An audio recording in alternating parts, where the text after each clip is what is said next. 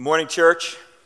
One further war, uh, word regarding the uh, Sanctity of Human Life Sunday. On your way out today, uh, there are baby bottles available in the uh, foyer for you to pick up. And of course, we'll have representatives uh, here from uh, Cornerstone here in a few weeks to collect those bottles as we look to support those who support life. We've been studying together through the book of John, and I was hoping this morning that as a congregation, we would actually be able to say the verse together. Uh, the reason, in light of studying the book of John, remember we're using this verse kind of as our guide. And so uh, I'm going to do it like I do with the kids at release time. On three, all right, we're going to say it together, all right? We'll start with the John 20, 30 to 31. Okay, ready? One, two, three. John 20, 30 to 31.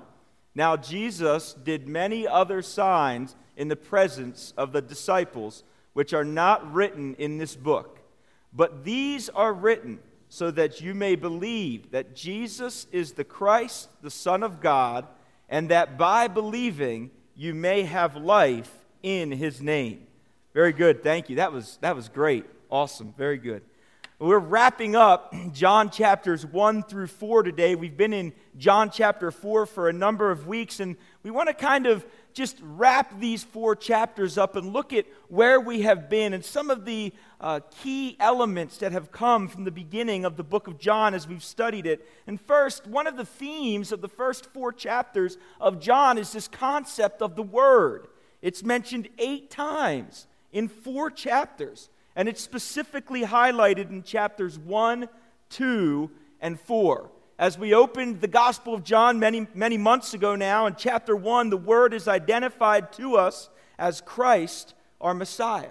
And we come to find that through his words, Jesus is able to draw men unto himself. John chapter 1, we saw this with the disciples. And he's, he's able to quench the physical and the spiritual thirst. We had the wedding at Canaan where we had the miracle of quenching the physical thirst. The people had run out of wine, and Jesus was able to physically take the water and turn it into wine. And then with the woman at the well, we have his ability to quench the spiritual thirst as well. We also find in John chapter 3 that he's able to transform lives in his conversation with Nicodemus and, and bring men from spiritual darkness into light.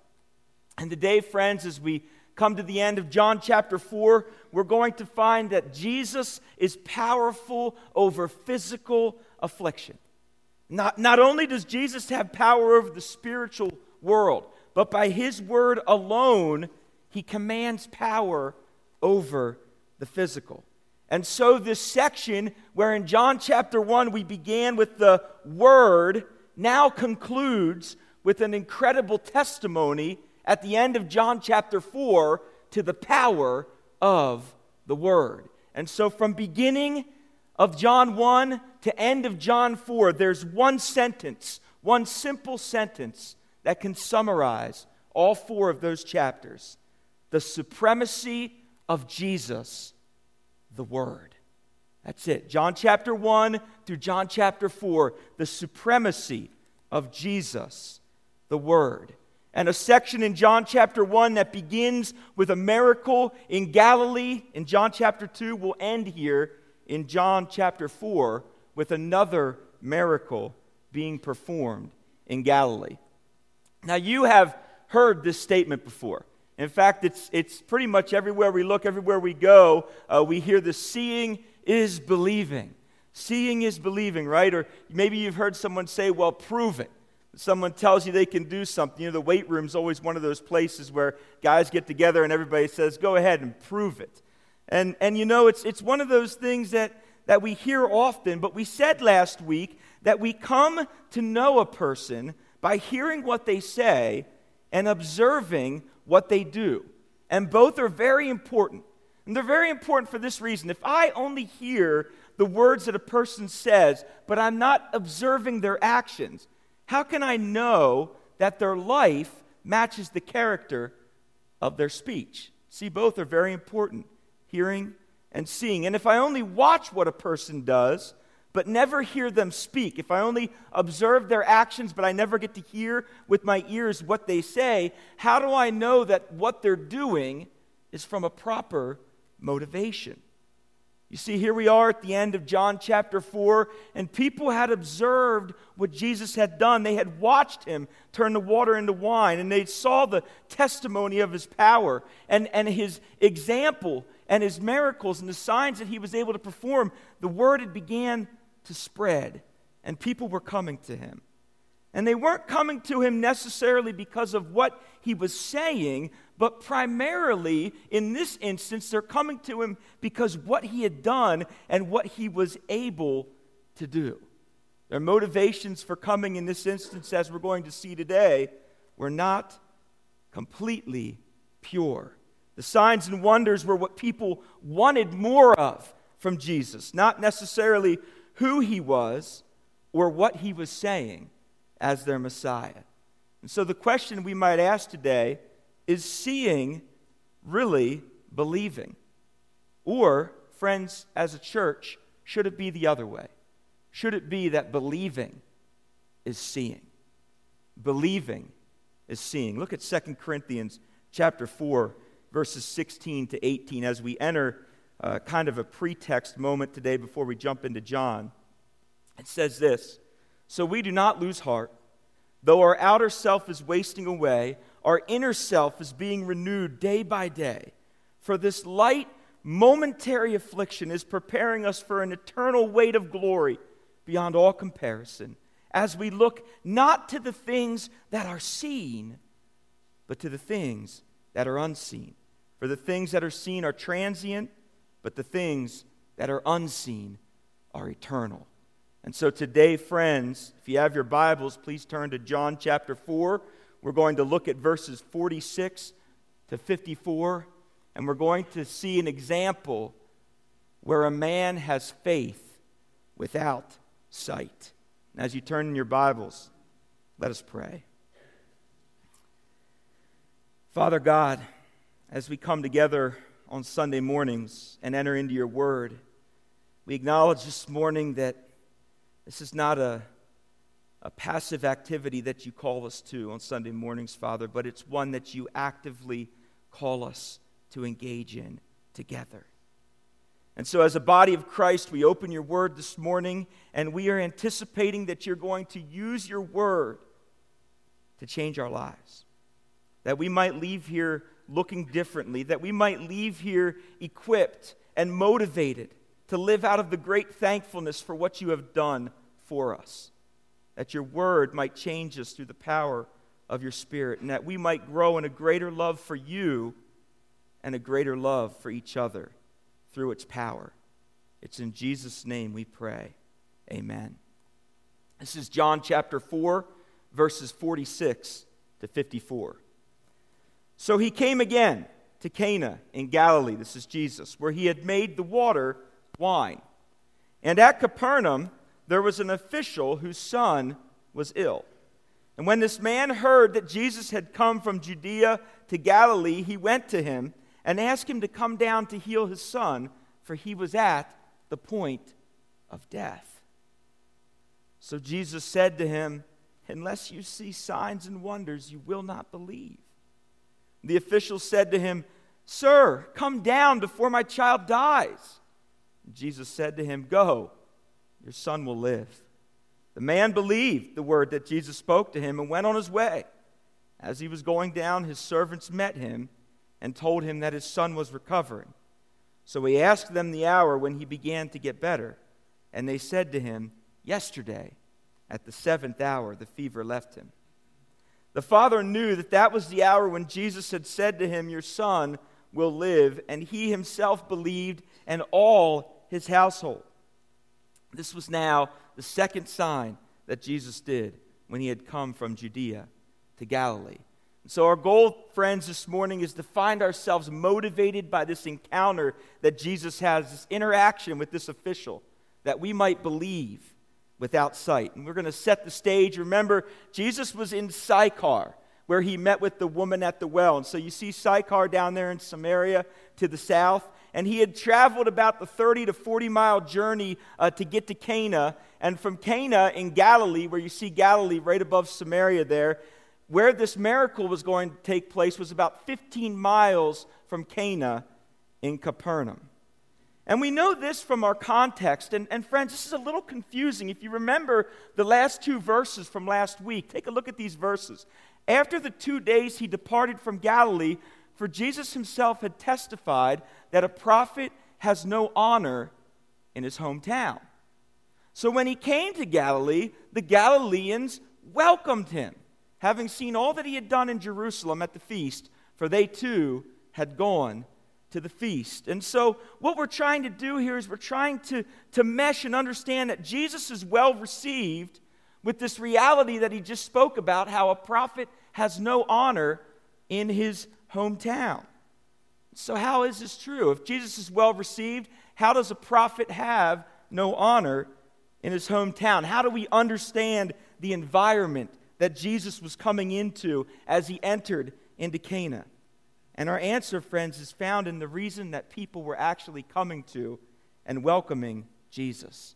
Again, here, Jesus, he's not being welcomed because of who he was.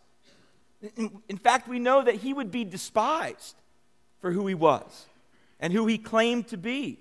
But he was being welcomed and he was being celebrated for what he was able to do and for the testimony of what he had done. Perhaps, perhaps the best way to understand this, friends, is for us to think of a time when someone has mistreated you or used you for something you could provide for them, rather than really for who you are. You know, years ago, I had seen a friend that I hadn't been in touch with in ages. And, and when I saw him, he was overjoyed to see me. And I remember he said, Hey, let's get together and go out and get a cup of coffee. And I was so excited. I was like, that's a wonderful idea. That would be great. Why don't we meet at Starbucks? It sounds good. And, and we went and we sat down and we met together. And when we sat down, I was fully expecting to catch up and to find out about his life and what the Lord had been doing and, and all these different things. And I remember we sat down together and he said, Hey, I'm going to cut right to the chase. I, I'm actually here to sell you something. And I was like, Ugh. I mean, it was, it was like I felt used. And I, I felt like, man, he didn't care about our relationship, about the past that we had together and the fact that we knew each other and, and shared significant experiences with one another. That didn't matter to him at all. He cared more in that moment for what he could get out of me. Jesus, he was appreciated by the people for what they could gain or profit from him the miracles and the signs that he had performed, he was not appreciated for the person he actually was or the words that he was actually saying. And he affirmed this in the book of Matthew, chapter 15, verse 8. These people honor me with their lips, but their hearts are far from me. And friends, perhaps the greatest way that we dishonor other people is by not loving them for who they truly are but for only what they can provide to us. Let me say that again. The greatest way that we dishonor others is by not loving them for who they truly are, but for only what they can provide for us. And many people in this room have probably shared an experience or two, uh, like I just shared a few moments ago. And, and this happens today with Jesus. There's a lot of folks out there that, that love Jesus and they want Jesus as a friend, Jesus as a buddy. I have a friend like this, and he talks about the big guy upstairs. And, and, and, and he really just wants Jesus to be a buddy, but not to be his Lord. He doesn't want to have to submit to his authority and live according to his standards. There's others that, that want a Savior, they want to be saved, but they don't want a master. You see, Jesus is both friend and Lord, Savior and Master. And what the people wanted here, the reason Jesus had no honor among them, is because they were only looking to him for the miracles that he could perform in their midst. They only wanted him for who they desired him to be. And so, as Jesus is ministering in the city, he's approached by an official whose son is dying from an illness. And, and there's some new things that are happening here in regards to Jesus' ministry. We want to take a look again at verse 47 and look at these new realities regarding Jesus' ministry. When this man heard that Jesus had come from Judea to Galilee, he went to him and asked him to come down and heal his son, for he was at the point of death. The first new reality we have here, friends, is this is the first time in the Gospel of John that we have someone that's not a Jew, not a, Samari- not a Samaritan, approaching Jesus. Here we have a Gentile official probably somehow attached to Herod's leadership. And he's approaching Jesus in desperation. And really, he would only be coming to Jesus in desperation because it would not have been true for a Roman official or right for a Roman official to come to a Jewish carpenter for any other reason. He's hoping that Jesus might be able to pencil his son in for a healing, maybe. And so we have this pattern affirmed that we talked about last week. Remember, we talked about Jerusalem, Judea, Samaria, and the ends of the earth? We have it here at the end of John chapter 4, right? We had in John 3 Nicodemus. We had in the beginning of John 4 Samaritan woman. Nicodemus was a Jew. The woman at the well was a Samaritan. And so here we have a Roman Gentile official. And the desperation of the situation, friends, it cannot be overstated. And perhaps any of us would put ourselves in similar shoes, and maybe we would have approached Jesus in the very same way. A child is dying. A child is dying. He's at the point of death. His father is desperate, and he does not belong to the Jewish people. And so, a question we might ask, and many of us already know the answer is Will Jesus act on behalf of a people who are not of his heritage? Will he show himself to be a Messiah more than just for the Jewish people and the Samaritan people, but will he show himself to be a Messiah for the world? And on this Sanctity of Human Life Sunday, I think we'll find that all life truly matters to Jesus. And the second new reality we have here in verse 47 is this is the first time in the Gospel of John that we've seen the word death. First time, friends.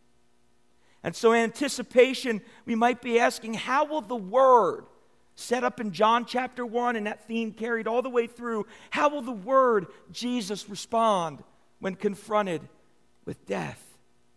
Will the power of the Messiah rise above the chains of death? Friends, it's a wonderful foreshadowing, isn't it?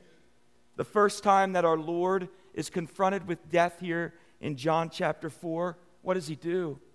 He destroys its power. He breaks its chains. He unleashes a child from its grasp. And the method by which he does it is even more impressive. And take, a, take a look at how he responds and, and what he says to the official here in verse 48. So Jesus said to him, Unless you see signs and wonders, you will not believe. Now, signs, signs testified to Jesus' character and his authority. These were the kind of prove it things that Jesus did amongst the people. And, and wonders, they were the miracles that testified to Jesus' power. These were the, the uh, events that Jesus did that caused people to marvel at him. And these signs and wonders, friends, they were given to validate the ministry of Jesus and the apostles. They were not to be the focus of his ministry.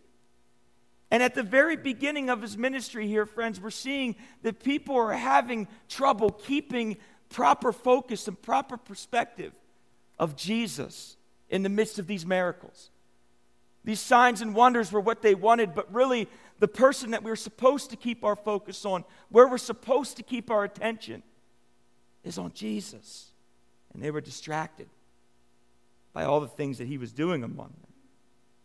The irony of this statement, friends, is that the greatest sign and wonder that God had ever performed on behalf of men was standing right in front of the people, and they missed him. They missed him. Signs and wonders. You won't believe unless you see signs and wonders. And the sign and the wonder was standing right there right there. Belief without sight, friends. Look at John chapter 6, verses 30 to 35. This comes up a few times in Jesus' ministry. They said to him, What sign do you do that we may see and believe you? What work do you perform? This is the prove it statement. This is the show me first faith. Our fathers ate the manna in the wilderness. As it is written, He gave them bread from heaven to eat. And Jesus said to them, Truly, truly, I say to you, it was not Moses who gave you the bread from heaven, but my Father gives you the true bread from heaven. For the bread of God is he who comes down from heaven and gives life to the world. And they said to him, just like the woman at the well, she wanted that water, right? Sir, give me this water. What do they say? Sir, give us this bread always. And how does he respond? I am the bread of life. Standing right in front of them, they missed him. Whoever comes to me shall not hunger. Whoever believes in me shall never thirst. And this just didn't happen with the Pharisees and religious leaders. Friends, this happened with Jesus' disciples. You remember at the end, towards the end of his ministry, when Jesus had raised from the dead, his disciples who walked amongst him, who saw that he had power over death, who saw that he could walk on water, there was even one of them who doubted, who wanted to see with his own eyes. We remember Thomas, John chapter 20. Eight days later, his disciples were inside again, and Thomas was with them. Although the doors were locked, Jesus came and stood among them and said, Peace be with you. Then he said to Thomas, Put your finger here and see my hands, and put out your hand and place it in my side. Do not disbelieve, but believe. Thomas answered him, My Lord and my God. Jesus said, Have you believed because you have seen me? Blessed are those who have not seen, yet have believed. And there's some important messages in here for us, friends. One is sight is not imperative to belief and obedience. In other words, Jesus is affirming in these texts those who believe and ultimately who obey, who live by faith without seeing. And friends, faith that rests its hope on miracles is no faith at all. No faith at all. Our, our faith might be confirmed and it might be affirmed and it might be strengthened as we witness miracles, but our faith must rest on the person and work of God through Jesus, not on miracles. Friends, our, our great hope is not found in signs and wonders. This is what the world wants. This is what the unbelieving world wanted of Jesus. This is why the people were so quick to welcome him because they knew what he could do. And our great hope is not found in these signs of wonders, but our great hope rests on the power of God through the person and work of Jesus and the efficacy of his Holy Spirit. Jesus does not call us to witness great miracles, then to believe and be obedient. There is a pattern, and the pattern is described right here in our text this morning. Look down at verses 49 and 50. The officials, the officials said to Jesus, Sir, come down before my child dies. Jesus said to him, Go, your son will live. The man believed the word that Jesus spoke to him and went on his way. The man, perhaps anxious because of Jesus' response that he might be dismissed, he reiterates the urgency, excuse me, of the situation. Sir, come down before my child dies. And now look in one sentence how Jesus aligns this pattern of belief. And look at how it matches the theme for our study of the book of John. Go, your son will live. And as we read in John 20, believe and have life in his name.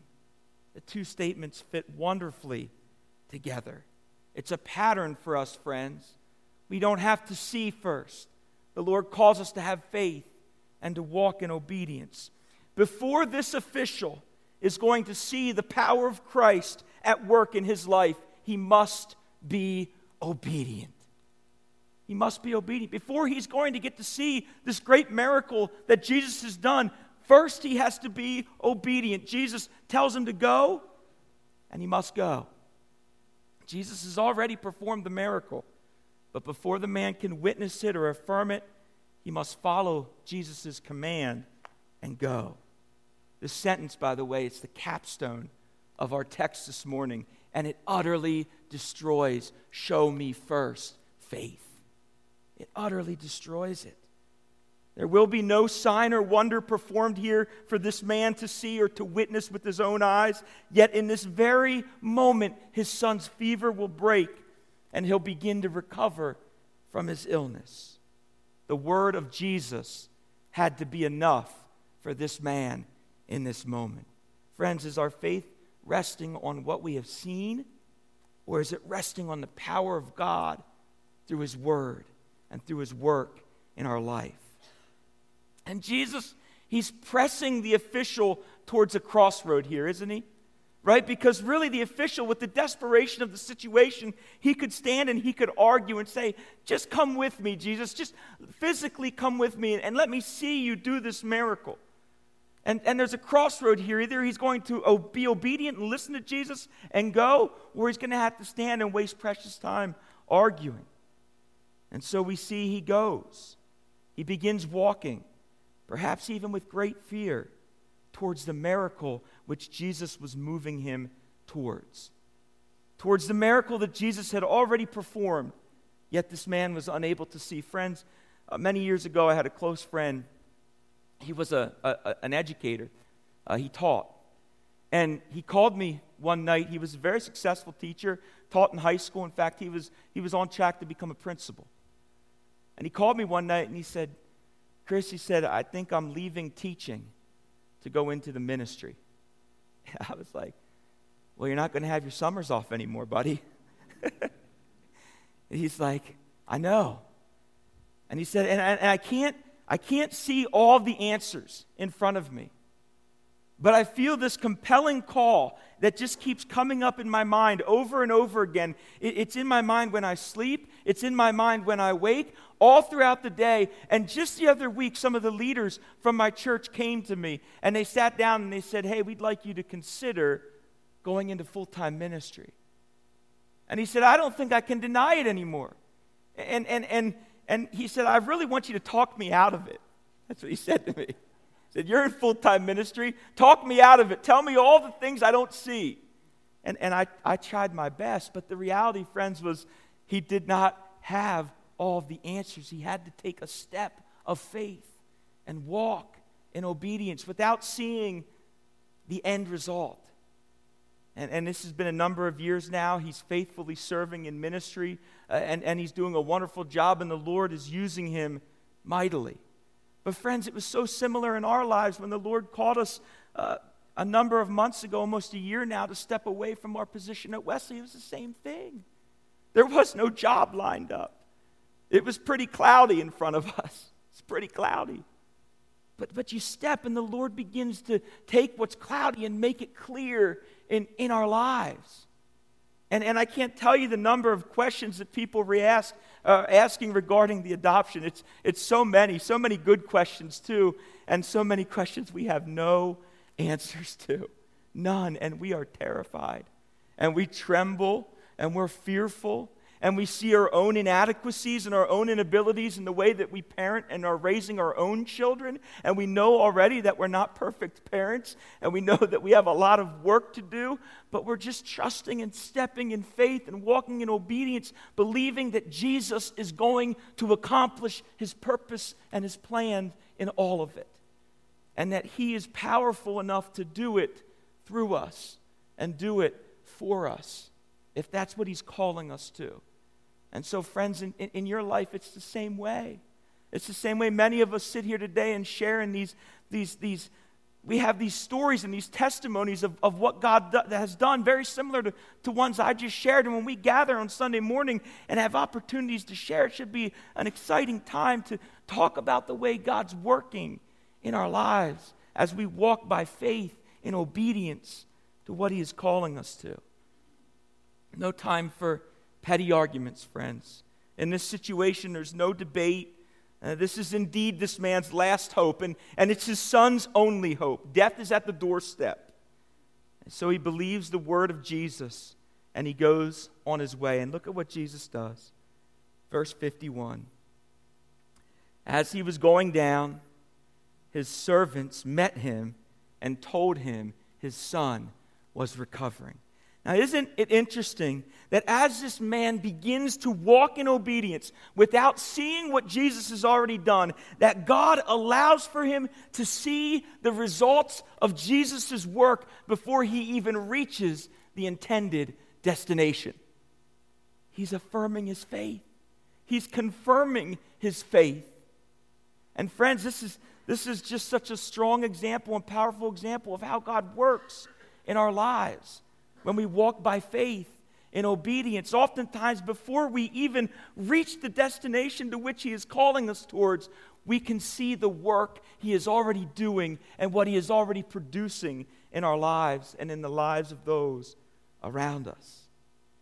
A lesson for us today, friends trust and obey. Trust and obey. God does not often allow us to see the evidence of his work until we begin walking in obedience to what he has called us to. And sometimes along the way, we are confronted with the reality that he is always working in our lives, he's always at work.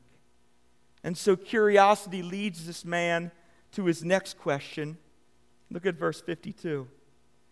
And so he asked his servants the hour when his son began to get better. And they said to him, Yesterday, at the seventh hour, the fever left him. His faith is now being confirmed by what he saw. God had moved through Jesus. The man's son had begun to heal at the exact moment that Jesus said it would be so. And there's a quote here that Jesus uses in this text, friends, that should take our minds back to previous learning in the Old Testament. Go, your son will live. That line, your son will live, friends, it should take us back to 1 Kings chapter 17, where there's another event similar to this, but a little bit different.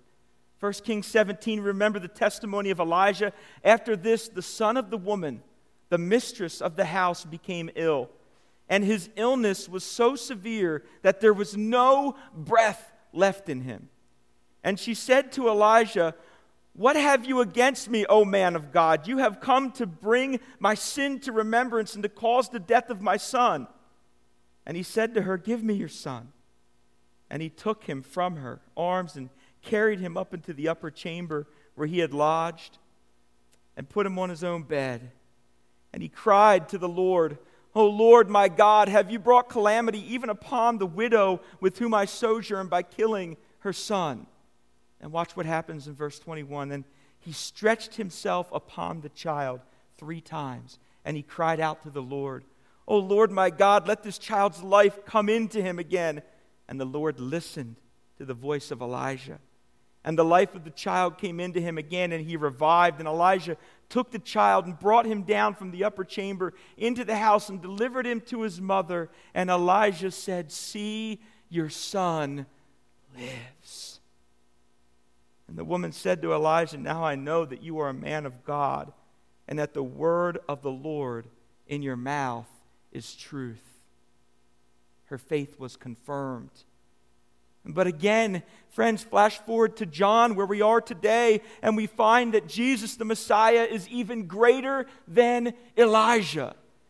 And remember, this is one of the thrusts of John's writing. He wanted us to see that Jesus was greater than Abraham, he was greater than Isaac, he was greater than Jacob, than all of the patriarchs, all of the kings, all of the prophets, and even Elijah, who had to physically be present and physically lay his body over the child. Jesus, greater than that, was able to heal this man's son from a distance. He's greater than Elijah. He has the power to conquer death from a distance. His physical presence was not necessary to save this child from his affliction. And as a result of this great work, just like in Elijah, where this woman's faith is con- confirmed, she looks, she knows this is a man of God, and that the word of the Lord is in his mouth is truth. What happens in this man's life? It's a harvest, friends. Look down at verse 53 at this harvest that comes through this man's faith and obedience. The father knew that was the hour when Jesus had said to him, Your son will live. And he himself believed, and all his household. Friends, this should be so encouraging to us and so confirming to us as we sit here today, as we walk by faith. Though sometimes we cannot see, God shows up in our obedience and our faith is strengthened, and our witness is used of God to draw other people to Himself and to cause other people to move in spite of the fear that may have previously paralyzed them. Now, friends, think about this. There could be something in your life right now that God is calling you to that you are absolutely terrified about. That causes you to tremble with fear as you think about the implications of it. But, but it could change this, and it could change that, and it could change this.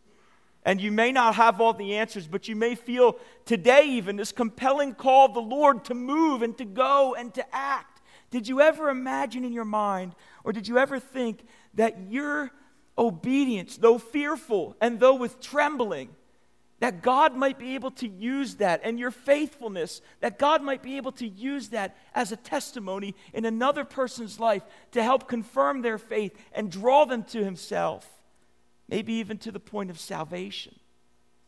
Or did you even did you ever think that, that perhaps God could use your obedience and your faith, though you cannot see and don't have all the answers, to help someone who's struggling with their faith strengthen their faith again and walk closer again to the Lord. And he does this all the time, friends. This is why we study the Bible together on Sunday morning, because he uses the testimony of those who have gone before us to strengthen and to affirm our faith. It wasn't just this father's faith that was affirmed in this moment, but the testimony of Jesus' work in this boy's life was enough for God to save the entire household. And this pattern is affirmed over and over again in the New Testament. And we need no look further than, than many of the examples we find in Acts when one member of a household comes to Christ, and because of their faith and obedience, the rest of the members of the household follow. As our text concludes today, John affirms that this was the second sign that Jesus performed coming from Judea to Galilee. And there would be many more to follow. And over the next few weeks and months, as we continue through the book of John, we'll witness many more miracles that Jesus does. The question we ask at the conclusion of, of all our, of our messages is how should our lives look in light of these realities? Friend, just a few thoughts that came to my mind this week as I looked at this text.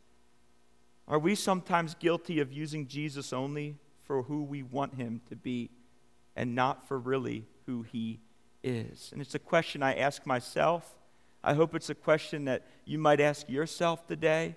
We don't want to be guilty of dishonoring Jesus like this people in this town were guilty of doing because they only wanted Jesus for the miracles, for the signs, and not truly for who he was and what he said. And so the second question follows what does our faith rest on? Friends, it must rest on his power by faith alone. We walk by faith not by sight. That's what the scriptures said. Are the words of Jesus enough for us? More than what we observe and see with our eyes, do we trust what he says? And does our trust and our faith lead us to obedience? Do his words then elicit in us a faithful obedience, resting on the testimony of the evidence of his faithfulness in our lives over and over and over again? As we think about those things this morning, I want to invite Dave Hurst to come, and he's going to lead us in a final hymn this morning, perhaps a fitting hymn, as we conclude this section of John, John chapters 1 to 4 Trust and Obey.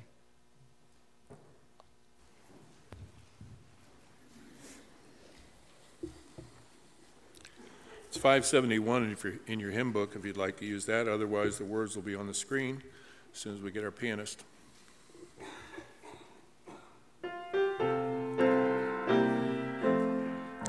When we walk with the Lord in the light of His word, what a glory He sheds on our way. While we do His good will, He abides with us still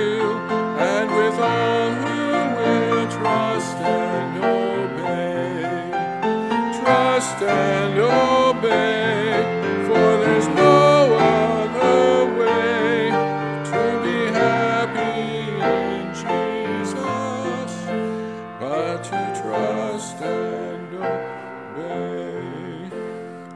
But we never can prove the delights of His love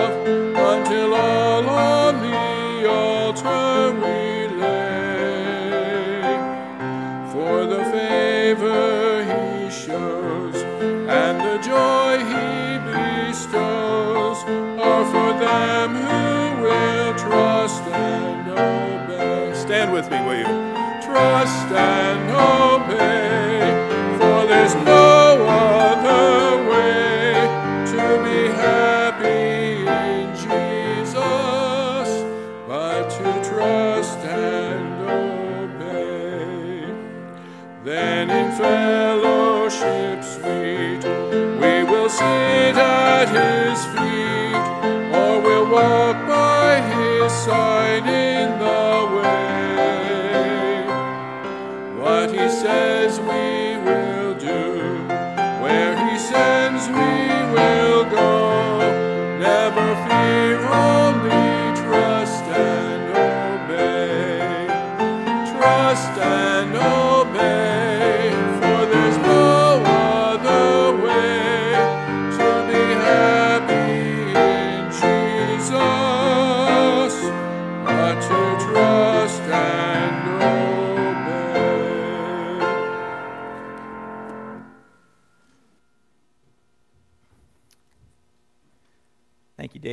Thank you, Nancy. As you go this week, might you walk by faith and not by sight, and might the Lord's testimony of his faithfulness confirm, affirm, and strengthen your faith as you walk in his ways. Have a wonderful week. We'll see you next time. And there's baby bottles for you out there to pick up as you leave.